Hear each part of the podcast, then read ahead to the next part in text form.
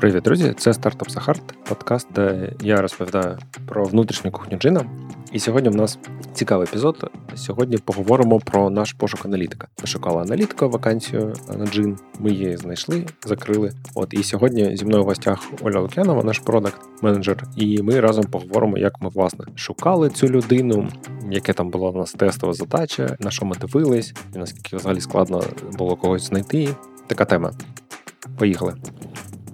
Yeah. Причина, чому я хотів е, запросити саме Олю для сьогоднішнього епізоду, тому що власне вона більше займалась пошуком. Так, я публікував вакансію, але тестову задачу придумувала, робила Оля, і більшість співбесід і там перевірки тестових всі робила Оля. Тому ну я думаю, без Олі було б е, складно е, розібратися, як це було. Тому так, привіт ще, ще раз. Мені мені мені самі цікаво, я послухаю подкаст потім.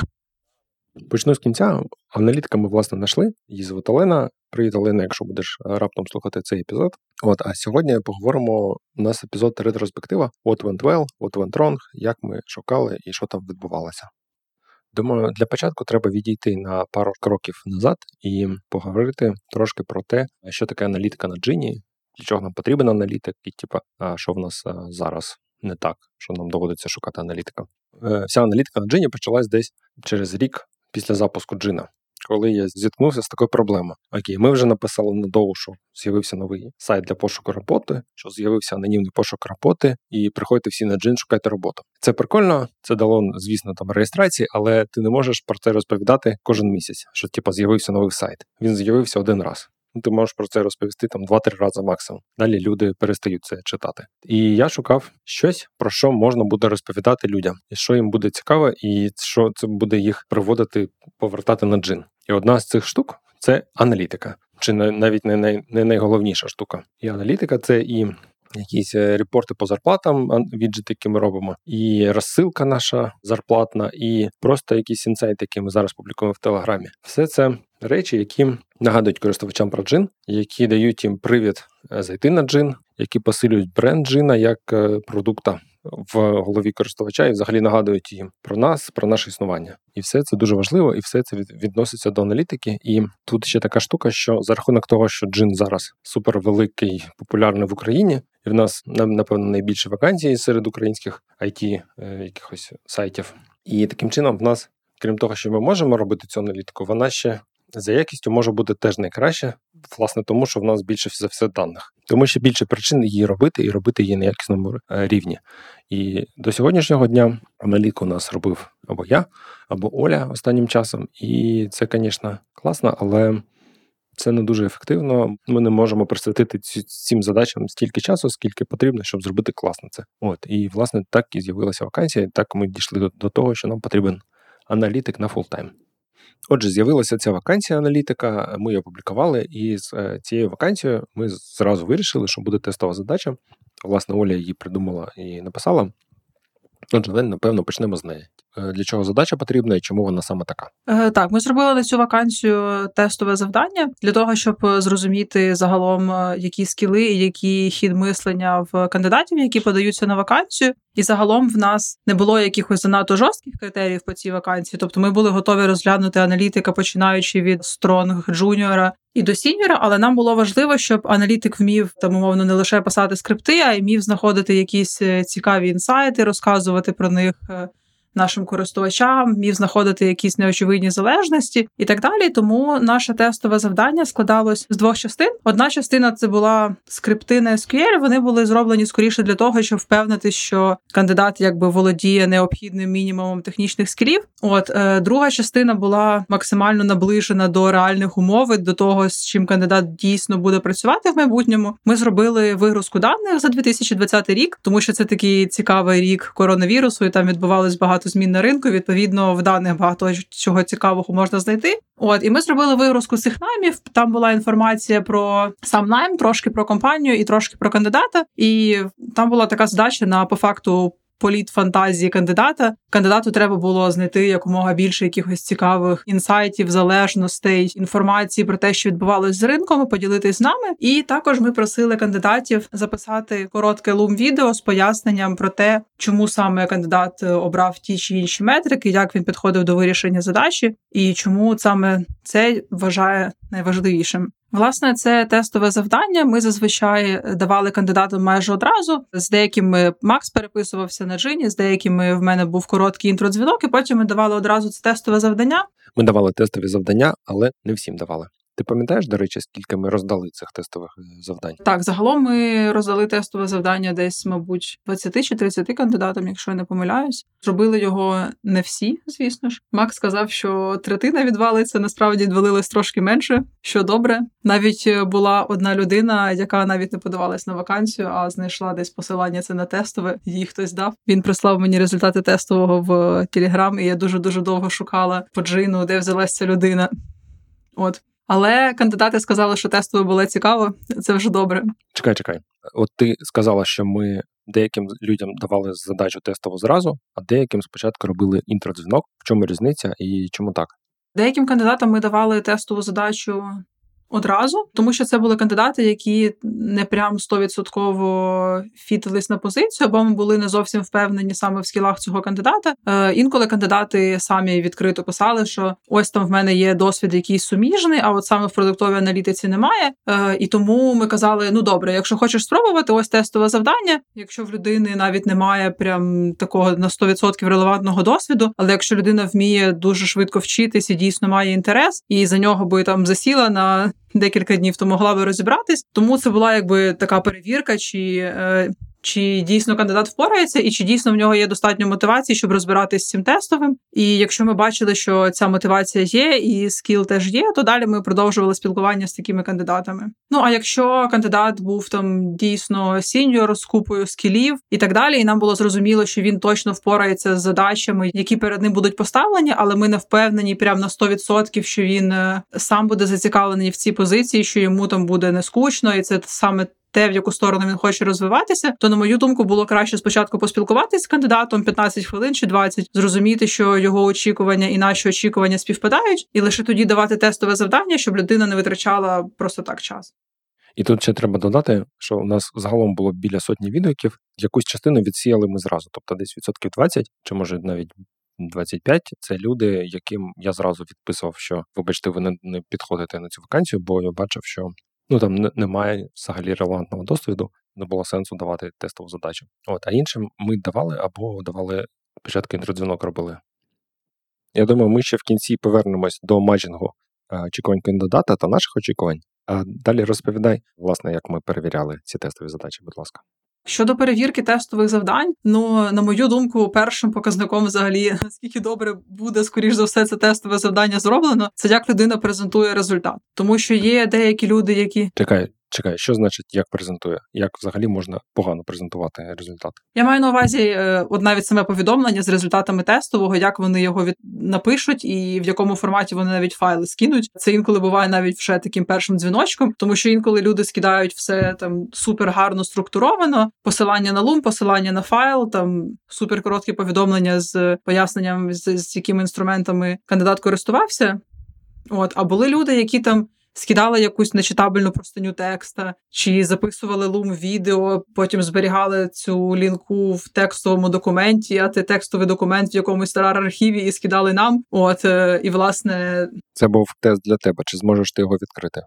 Да-да. Е, ну, якщо кандидат е, з якби самого першого кроку починає ускладнювати нам життя, то це, мабуть, може сигналізувати про те, що він потім буде ускладнювати життя і нашим користувачам так само далі. От, а щодо самого тестового, по технічній задачі там, в принципі, все ясно. Там ти або зміг обчислити необхідні метрики, або ні. Здається, мені більшість таки змогла виконати тестову частину технічну. Я би сказала, десь 90% е, людей з е, технічною частиною впорались. Єдине, там була така трошечки падлянка від мене. Я просто вигрузила сирі сирі дані, які вони в нас є в базі, а вони в нас е, не ідеальні. Там інколи може бути трошки якийсь шум чи некоректні дані. От і не всі наші кандидати відкинули там якісь нульові значення, некоректні дані і так далі. Це, на мій погляд, не критично. Це значить, що якщо кандидат цього не зробить, ми його точно не наймемо. Але загалом це хороший показник, що людина е, про таке піклується. І також було класно, коли люди не лише просто писали скрипти, обчислювали те, що я просила обчислити, а ще й намагались е, пояснити там, чому так, чи зробити якийсь невеликий з цього висновок. Це такий типу бонус плюс, це те, що не вимагали з здачі, але це те, що завжди було плюсом кандидата. От найважливіше для нас, як я сказала, була частина там, де кандидати просто отримували датасет і мали би зробити з нього певні висновки. І от на жаль, більшість кандидатів підійшла якби дуже прямолінійно до вирішення задачі. Вони просто побудували там купу графіків, найми по місяцям, найми по професіям, найми по якимось там сферам, і все. Це ж є робота аналітика. На що ти розповідаєш?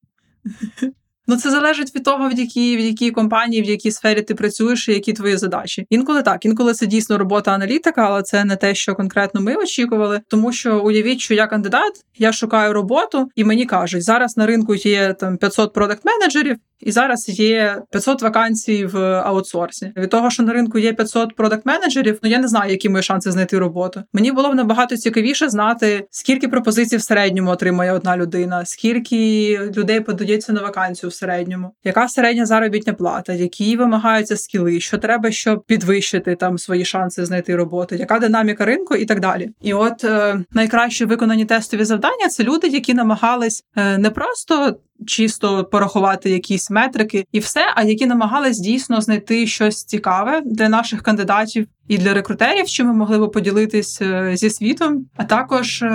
Е, найкраще виконані тестові завдання, там, де люди намагались дійсно пояснити причину якихось явищ. Е, наприклад, те, що в березні і в квітні було просідання наймів через розпал карантинів і коронавірусів, якби цей інсайт змогли знайти всі, але дуже невелика частка кандидатів пішли далі і подивились, що в такі кризові моменти зазвичай зростає попит, наприклад, на senior кандидатів. Їх наймають у відсотковому співвідношенні набагато більше ніж мідів і джунів. Але в той же час е, середня зарплата сіньора вона знижується, і зазвичай сіньори погоджуються йти на трошки меншу зарплату ніж до кризи. Е, також е, то можна проаналізувати, які саме компанії заморозили найми наприклад, маленькі компанії чи великі, там продуктові чи аутсорс компанії, чи агенції перестали наймати, і так далі. І це вже дійсно якісь цікаві інсайти.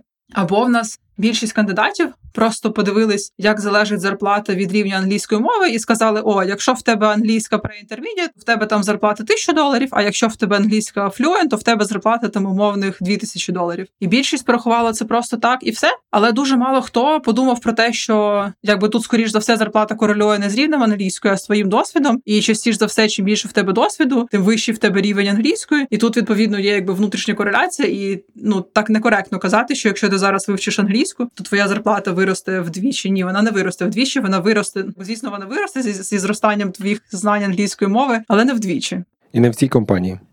Так, І можливо не в цій компанії. Е, і в нас е, було, мабуть, десь п'ять кандидатів, які дійсно добре виконали тестове завдання, які справились із технічною частиною, і дуже класні інсайти для нас познаходили. І навіть деякі такі, про які ми самі не завжди думали. Ось і що цікаво, не завжди найкраще тестове завдання було виконано саме senior кандидатами, яких там є купа досвіду. Тобто, в нас е, були кандидати, в яких там 10 років досвіду в аналітиці, які можуть і ML модель побудувати, і ETL налаштувати, і Data Lake вам організувати в компанії, і так далі. Але вони будували графіки на рівні.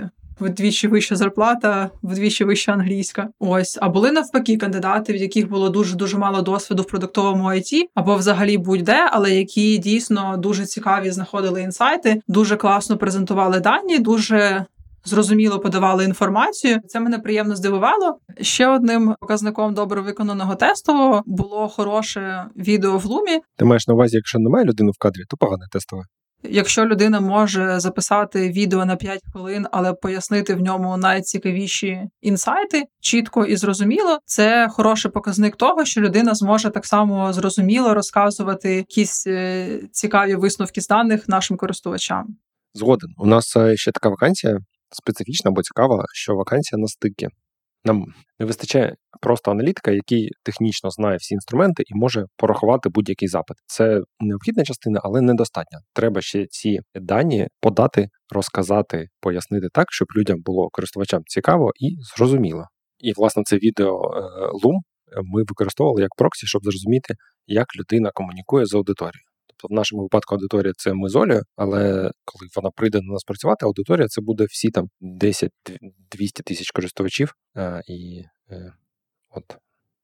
Давай далі поговоримо. От ти сказала, у нас був шортліст п'ятеро чи четверо людей, яких ми відібрали.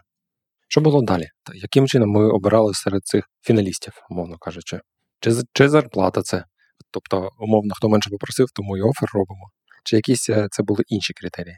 Е, так, це інші причини, про них я розкажу. Загалом ми з Максом визначили чотири ключових критерії, за якими ми обирали кандидата. Е, перше це безпосередньо відповідність вимогам вакансії. Ну і це більш-менш можна перевірити тестовим завданням і спілкуванням з кандидатом і розумінням його попереднього досвіду. Другий важливий критерій це очікування кандидата. Тобто, ми хотіли зрозуміти, що ця вакансія буде дійсно цікава кандидату, і що те, куди хоче розвиватись кандидат в майбутньому, це те, що Джині може кандидату запропонувати. І ми це не можемо змінити, правда? Якщо, наприклад, е, людина хоче працювати в великій компанії, то в нас немає великої компанії.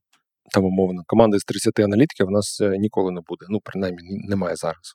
Так, тому що аналітика це така дуже широка сфера. Ти можеш е, розвиватись в сторону побудови інфраструктури, ти можеш е, мати бажання розвивати розбудовувати команду аналітики і бути лідом в майбутньому. Хочеш, ти можеш хотіти розвиватись в сторону дата сайенсу. Тобі може бути цікаво працювати з BI тулами, може бути не цікаво і так далі. І нам було важливо, щоб е, очікування кандидата також відповідали нашим. Це від мене більше цей пункт. І от пару місяців, чи коли назад, коли я записували з до подкастом інтерв'ю, я там теж багато часу на це е, проговорював. Ну так, в нас не буде команди з 30 людей в аналітиці, і в нас не буде терабайтів даних, які ми пишемо щоденно. Тому не всі очікування ми можемо теж виправдати. Е, також для нас е, дуже важливим, щоб в кандидата був Achiever Pattern, і це можна перевірити по тому, які досягнення були в кандидата на минулому місці роботи, або якими проектами він займався до цього. Тобто, нам важливо, щоб кандидат не просто працював там з 9 ранку до 6 вечора і робив ті задачі, які йому поставлять. А щоб кандидату дійсно хотілося розвивати продукт, досягати чогось більшого, щоб е, кандидат міг е, привнести в компанію щось таке, що допоможе нам швидше зростати, і нам важливо, щоб ми могли знайти знайти приклади з минулого, де кандидат е, дійсно мав якісь круті досягнення і виконував навіть більше, ніж від нього очікувалось, або можливо навіть не більше ніж очікувалось, а краще ніж очікувалось, скажімо так. Е, для нас важлива не не кількість виконаної роботи, а якість за годину інтерв'ю. Нереально е, зрозуміти людину, там кандидата, зрозуміти його чи її досвід. Але що ми можемо зробити, це розпитати і намагатися намалювати собі картину, як він чи вона працювали в минулому, і, скоріш за все, так само вона буде себе вести чи працювати в майбутньому. Умовно, чи отримувала вона е, промоушен швидше на роботі, чи їздила, е, чи там виступала десь на конференціях, е, чи брала на себе якісь задачі, які в неї не було там за за ролью, да, але там, типу, вона там проактивна якась, чи їй там довіряла нові задачі, проявляла ініціативу і так далі. Якщо це було е, на попередньому місці роботи, ми сподіваємось чи віримо, що це буде і в нас на джині теж. Якщо, звісно, цього не було, то знову ж таки менше шансів, що типу, людина кардинально зміниться, і от е, саме в вашій компанії почне себе вести якось принципово по-іншому.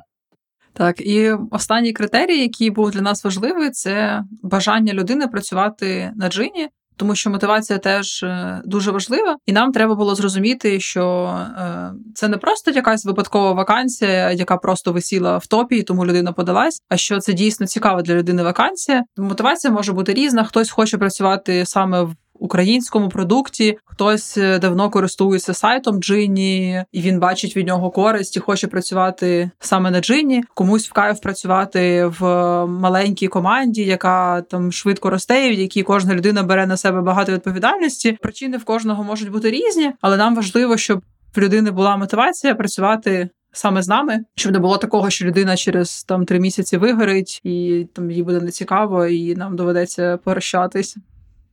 Абсолютно. З одного боку, звісно, можна сказати, Макс, ну це якесь нахабство, очікувати, що типу, у вас така суперкомпанія, чи що. Чому я маю бажання працювати саме у вас? Дякую, часто надовго пишуть, що ну е, мені, як кандидату, все одно це типу, чистий бізнес. Ви мені платите гроші, я виконую свою роботу. В нас е, суто формальні відносини, типу, і все. і не треба сюди переплетати якісь емоції або лояльність. Це just business, nothing personal. І я не кажу, що це типу, абсолютно неправильно, просто це, звісно, такий варіант з точки зору абсолютно мають право на існування. Просто для мене воно не близьке. І е, ну, люди, які підтримують, для мене теж ну, мені складніше, напевно, знайти з ними якусь спільну мову. Тому просто ну, не хочеться їх випадково, е, щоб вони потрапили в команду. Хочеться знайти людей, з якими в тебе є спільні цінності, ви якось можете разом йти до якоїсь е, мети, отримувати задоволення від роботи, власне. І це може бути насправді що завгодно. Це може бути якийсь створити там суперпопулярний сервіс для пошуку роботи. Це може бути заробити грошей для ЗСУ. Це може бути просто вирішувати складні задачі і знаходити, приносити якісь велі для користувачів. Е, мотивація може бути різна. І коли ти о, знову ж таки аналітик на джині, в тебе супер унікальна можливість отримати дофіга інформації по ринку. Яку навряд чи ти отримаєш, будучи в якомусь, я не знаю, Gartner, IDC, ні в кого немає стільки аналітики по українському ринку, як у нас. От і мені здається, це цікава роль, і власне треба просто знайти людину, яка це теж буде розуміти. І ще я би, мабуть, додала четвертий з половиною критерій найму від себе. Нам було дуже важливо, щоб людина, яку ми наймемо, доповнила нашу команду дійсно якимись такими скілами, яких е, в нас на даний момент ще можливо немає. Е, як е, можна було зрозуміти з попередніх подкастів Макса, в нас немає такого, що в кожної людини в команді якась своя супервузька зона відповідальності, і все в нас е, наш frontend developer теж трошки дизайнер. Е, я трошки аналітик. Е, Макс взагалі людина оркестр, який може і коміт зробити, і розсилку пива розіслати кандидатам. Е, так, і тому нам було важливо, щоб людина не просто могла порахувати якісь там дані, такі самі, як ми можемо порахувати, а щоб людини був ще якийсь суміжний досвід, чи інтереси, чи скіли, які можуть нас доповнити. І от кандидат, якому ми зробили офер, якраз, на мій погляд, дуже дуже класно вписується в команду в тому плані, що в неї ще є досвід як редактора, є досвід трошки з маркетингом. Це те, в чому в нас не так багато досвіду, принаймні в тих людей в корпродуктовій команді, які зараз є, і це буде дуже хорошим підсиленням для нашої команди. От, наприклад, е, досвід роботи на BBC. Ми ж йдемо в International, правда? І тут е, Fluent English це прям топчик. Це теж. Я абсолютно підтримую. Е, коли в тебе маленька команда, ти хочеш, щоб е, кожен наступний найм посилював твою команду. Не просто закрити якусь от вакансію, роль. От у нас немає аналітика, тепер у нас є аналітика, щоб він додавав ще щось, чого ще немає. Якщо навіть умовно там не беремо аналітика, наприклад, у нас там є два бекенд-розробника, і ми шукаємо третього бекенд-розробника. Ну не хочеться, щоб третій він, типу, так такий самий, як і перші двоє. Да? Приблизно такий самий досвід має, і ну, типу, буде просто ще одні руки. Ні, хочеться, щоб кожен найм щось створював унікальний, якийсь досвід приносив в команду. Загалом, Оля, як ти оцінюєш наш пошук аналітика? Наскільки е, сам процес пошуку був складний, нескладний, легше, ніж ти очікувала, чи навпаки, гірше? Е, загалом мені процес пошуку сподобався. Я радий, що ми встигли закрити вакансію відносно швидко. Ну, принаймні в порівнянні з моїм досвідом в інших компаніях. Е, було досить багато відгуків. Ну не варто, звісно, очікувати, що з них всі будуть релевантні. Там ми дійсно витрачали багато часу на те, щоб е, передивитись е, резюме, профілі, тестові завдання. Але серед них було дуже багато добре виконаних завдань. Було багато людей. З різними скілами, з різними бекграундами, і я особисто дуже рада, що, скажімо так, було з кого вибрати, і була можливість е, обирати саме ту людину, яка, на наш погляд, е, найкраще зафітиться в команду, а не просто добре продемонструє свої скіли і все. Тут е, ще одна така штука про те, що змінився ринок. Принаймні, ми розповідаємо там, що був рік назад ринок кандидата. Зараз ринок компанії. Більше кандидатів шукає роботу, менше вакансій зараз ніж рік назад. Ну, звісно, ми не можемо провести АБ-тест, і типу, рік назад ми не шукали аналітика, і тому складно порівняти. Типу, в нас 100 відгуків на вакансію, і там багато хороших кандидатів, тому що ринок змінився. Чи це в нас такий там сильний бренд, і всі знають джин, і всі хочуть працювати на джині, і через це ми отримуємо багато відгуків. Чи може це подкаст? Люди з подкасту прийшли, подались на вакансію, таке теж може бути. І просто може зараз всі вакансії отримують багато відгуків, і ми не унікальні. Ну, я думаю, що в нас е, стільки хороших відгуків було, тому що в Макса є unfair advantage, розсилка на 200 тисяч людей, чи скільки там? 206 тисяч. Але загалом е, по всім вакансіям зараз зросла кількість відгуків. Це правда. Ось прийде наш аналітик, і вона нам порахує, наскільки вона зросла і чому, і в кого зросла більше, в кого менше. І вона зможе нам точно порахувати, наскільки простіше стало е, бути на стороні рекрутера. Ще, до речі, ремарка, яка з пошуком може не пов'язана, але пов'язана з е, іншим чином. Кожен раз, коли ми е, шукаємо когось на джині, я там публікую вакансію, з'являється купа ідей чи якогось фідбеку продуктового власне до команди продукта.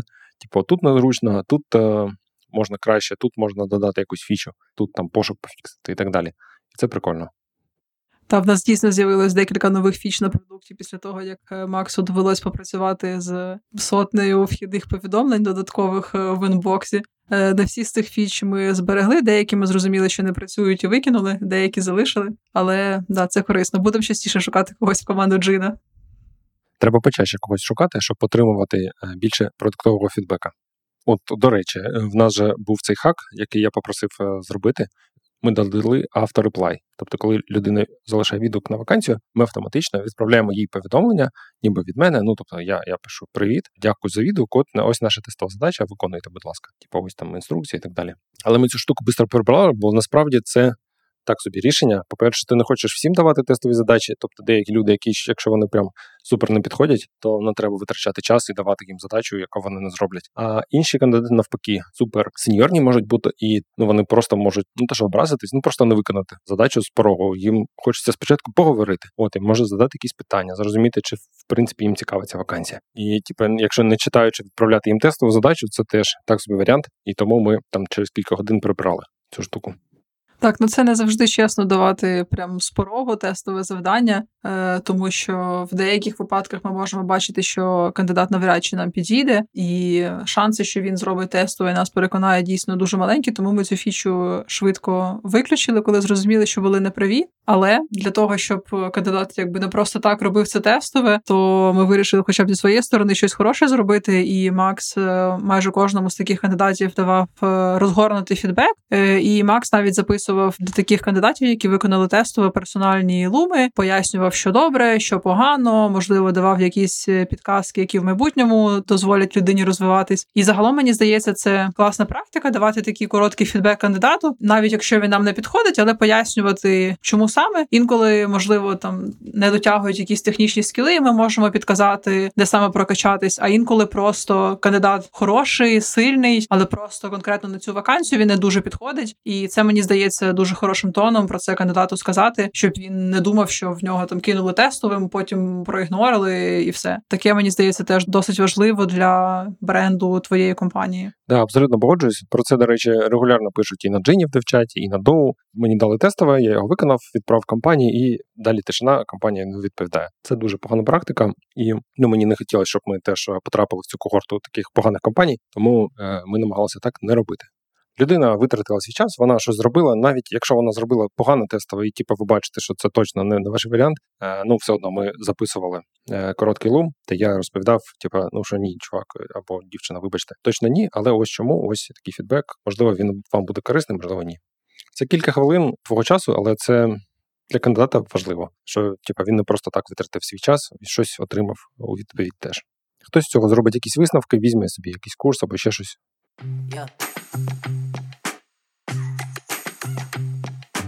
То що, чекаємо аналітика? У нас е, і телеграм-канал, для кого потрібна аналітика, більше аналітики. У нас є наш блог англомовний, який зараз типу, ну, фактично не розвивається, бо я перестав туди писати, от е, тому що просто не вистачає часу. Плюс е, наша розсилка по понеділкам, яка виходить, вона не завжди про аналітику, але коли є якісь інсайти цікаві, які ми знайшли, ми обов'язково про них розповідаємо в розсилці. Так що Олені буде чим зайнятися. Ну, через кілька тижнів вона виходить, і тепер це для неї буде робота, а не для нас золо. В мене, напевно, все. Ти хочеш е, ще щось е, додати? Якщо ні, то. Ну тоді записуй якісь е, мудрі настанови. Останнє слово. Окей, тоді будемо завершувати. Хочу подякувати всім, хто читав нашу вакансію, хто на неї подавався, хто робив тестову задачу. Якщо ви раптом слухаєте цей епізод, то ви молодці. Можливо, ми вам не зробили офер, але я вам бажаю все одно удачі і знайти на джині, чи навіть не на джині, просто знайти собі класну роботу. Аналітика ми знайшли, але я думаю, вже скоро будемо шукати ще людей. В першу чергу це у нас бекенд фронтенд. Я думаю, якщо вам типа вже цікаво, то можете писати мені в телеграм. От, але я думаю, що там з найближчих епізодів е, розкажу трошки більше про продуктову розробку і про інженірінг, і що ми там робимо, і для чого нам потрібні розробники. Так, я дійсно була дуже приємно вражена е, деякими кандидатами, і дуже класно, що ми отримали стільки позитивних відгуків. І мені навіть інколи було дуже дуже боляче відмовляти кандидатам. Дійсно було бажання взяти декількох людей, тому що були е, ще й інші класні кандидати. На цьому на сьогодні все. Зі мною сьогодні на подкасті була Оля Лук'янова, наш продакт менеджер продакшн, як завжди, Аня Вінниченко. До зустрічі за тиждень. Пока. Всім пока. Yeah.